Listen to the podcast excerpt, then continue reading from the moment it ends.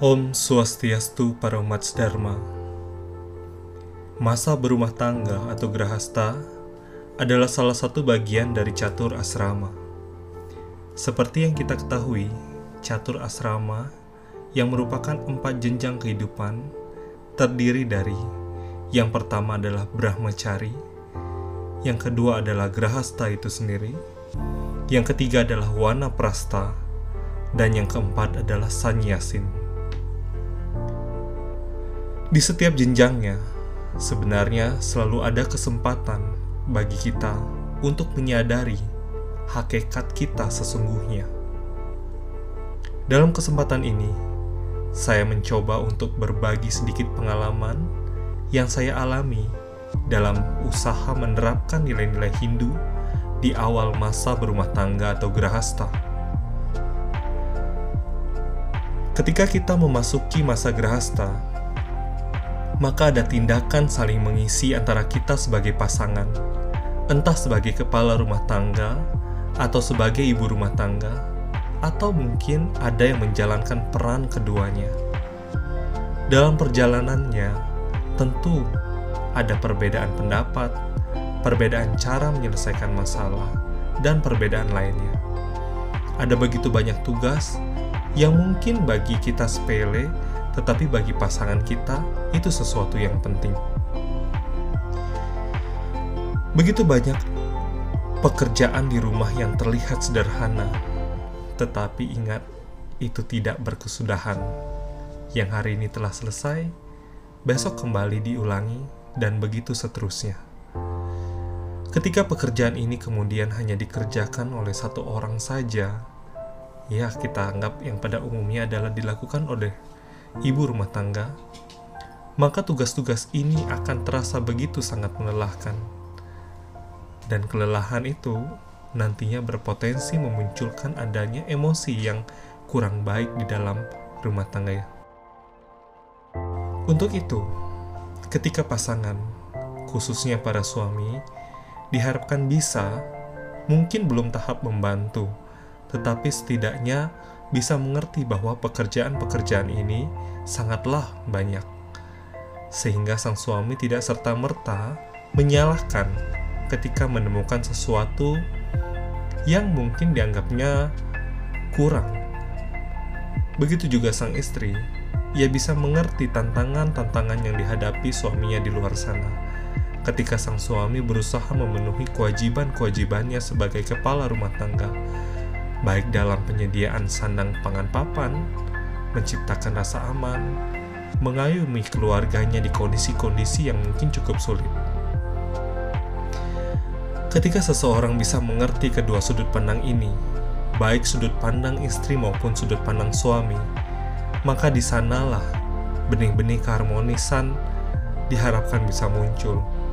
Di sini kita belum membahas soal keturunan atau hubungan suami istri dengan anak-anak mereka, tetapi masih di tahap belajar saling mengerti antar pasangan. Lalu bagaimana seseorang belajar mengerti kedua sudut pandang ini? Maka kita kembali ke masa lalu dari kedua orang ini. Kembali ke masa lalu dari seorang suami dan seorang istri. Ketika suami istri atau pasangan ini masih dalam masa anak-anak. Ketika mereka masih dibesarkan oleh orang tua mereka. Dalam kitab Niti Sastra, Sarga 4 Sloka 20 disebutkan, anak yang sedang berumur 5 tahun hendaknya diperlakukan seperti seorang raja. Jika sudah berumur 7 tahun, dilatih supaya menurut. Jika sudah berumur 10 tahun, diajari membaca. Jika sudah berumur 16 tahun, diperlakukan sebagai seorang sahabat. Dan kalau kita mau menunjukkan kesalahannya, harus dengan hati-hati sekali. Dan jika ia sudah beranak, diamati saja tingkahnya. Kalau hendak memberikan pelajaran kepadanya, cukup dengan gerak dan alam. Dalam kitab Selokantara Sloka 22 juga disebutkan, sampai umur 5 tahun, orang tua harus memperlakukan anaknya sebagai raja. dalam 10 tahun berikutnya sebagai pelayan, dan setelah umur 16 tahun ke atas harus diperlakukan sebagai seorang kawan. Dari kedua teks ini, dapat kita simpulkan ada masa di mana anak akan dididik dengan berbagai macam tugas ketika mereka sudah melewati sekitar umur 5 hingga umur 15 tahun. Di masa-masa inilah sebagai anak diberikan pendidikan rumah tangga, secara sengaja atau tidak sengaja dilibatkan dalam pekerjaan sehari-hari. Tujuannya apa? Tujuannya agar ketika anak-anak ini nantinya beranjak ke masa grhasta atau memilih masuk ke masa grhasta, buah dari pendidikan tadi bisa muncul baik disadari maupun tidak disadari. Sebagai contoh, anak belajar bersama orang tuanya memasak di dapur.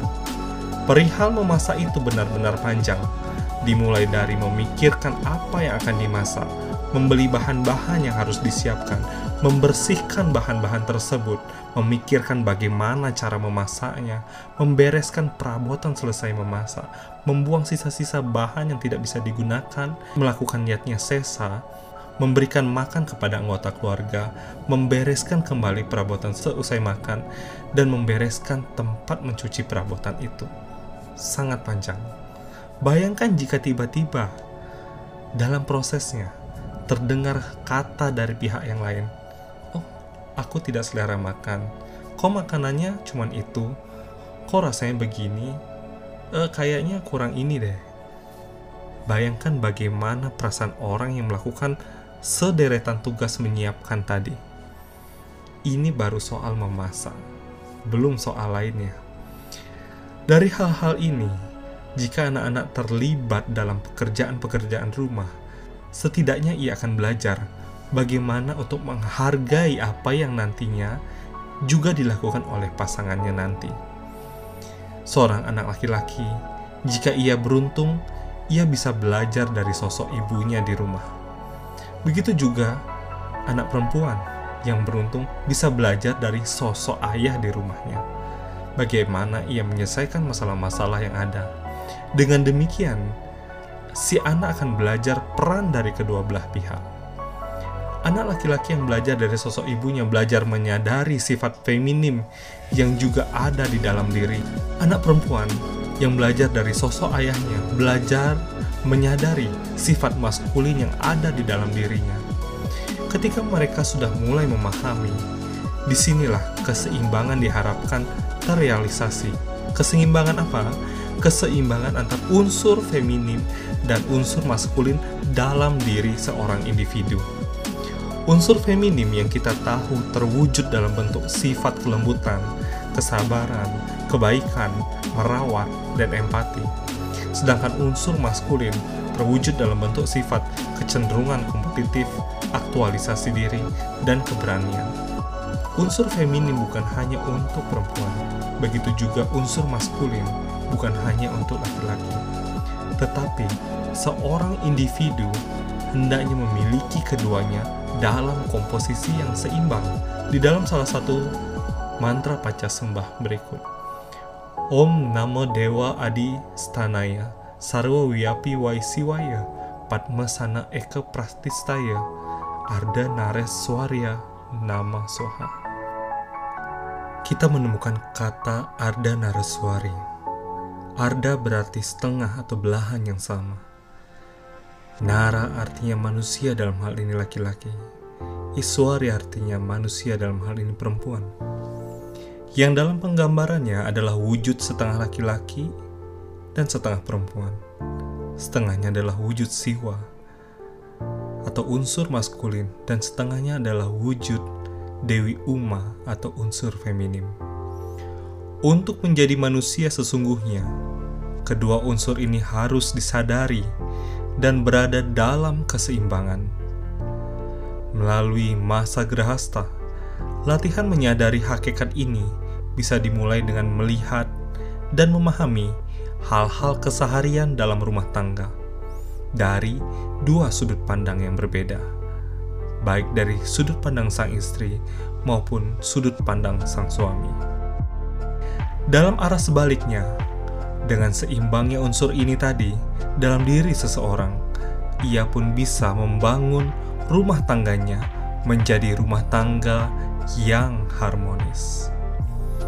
Sekian dari saya. Om Santi Santi Santi. Om.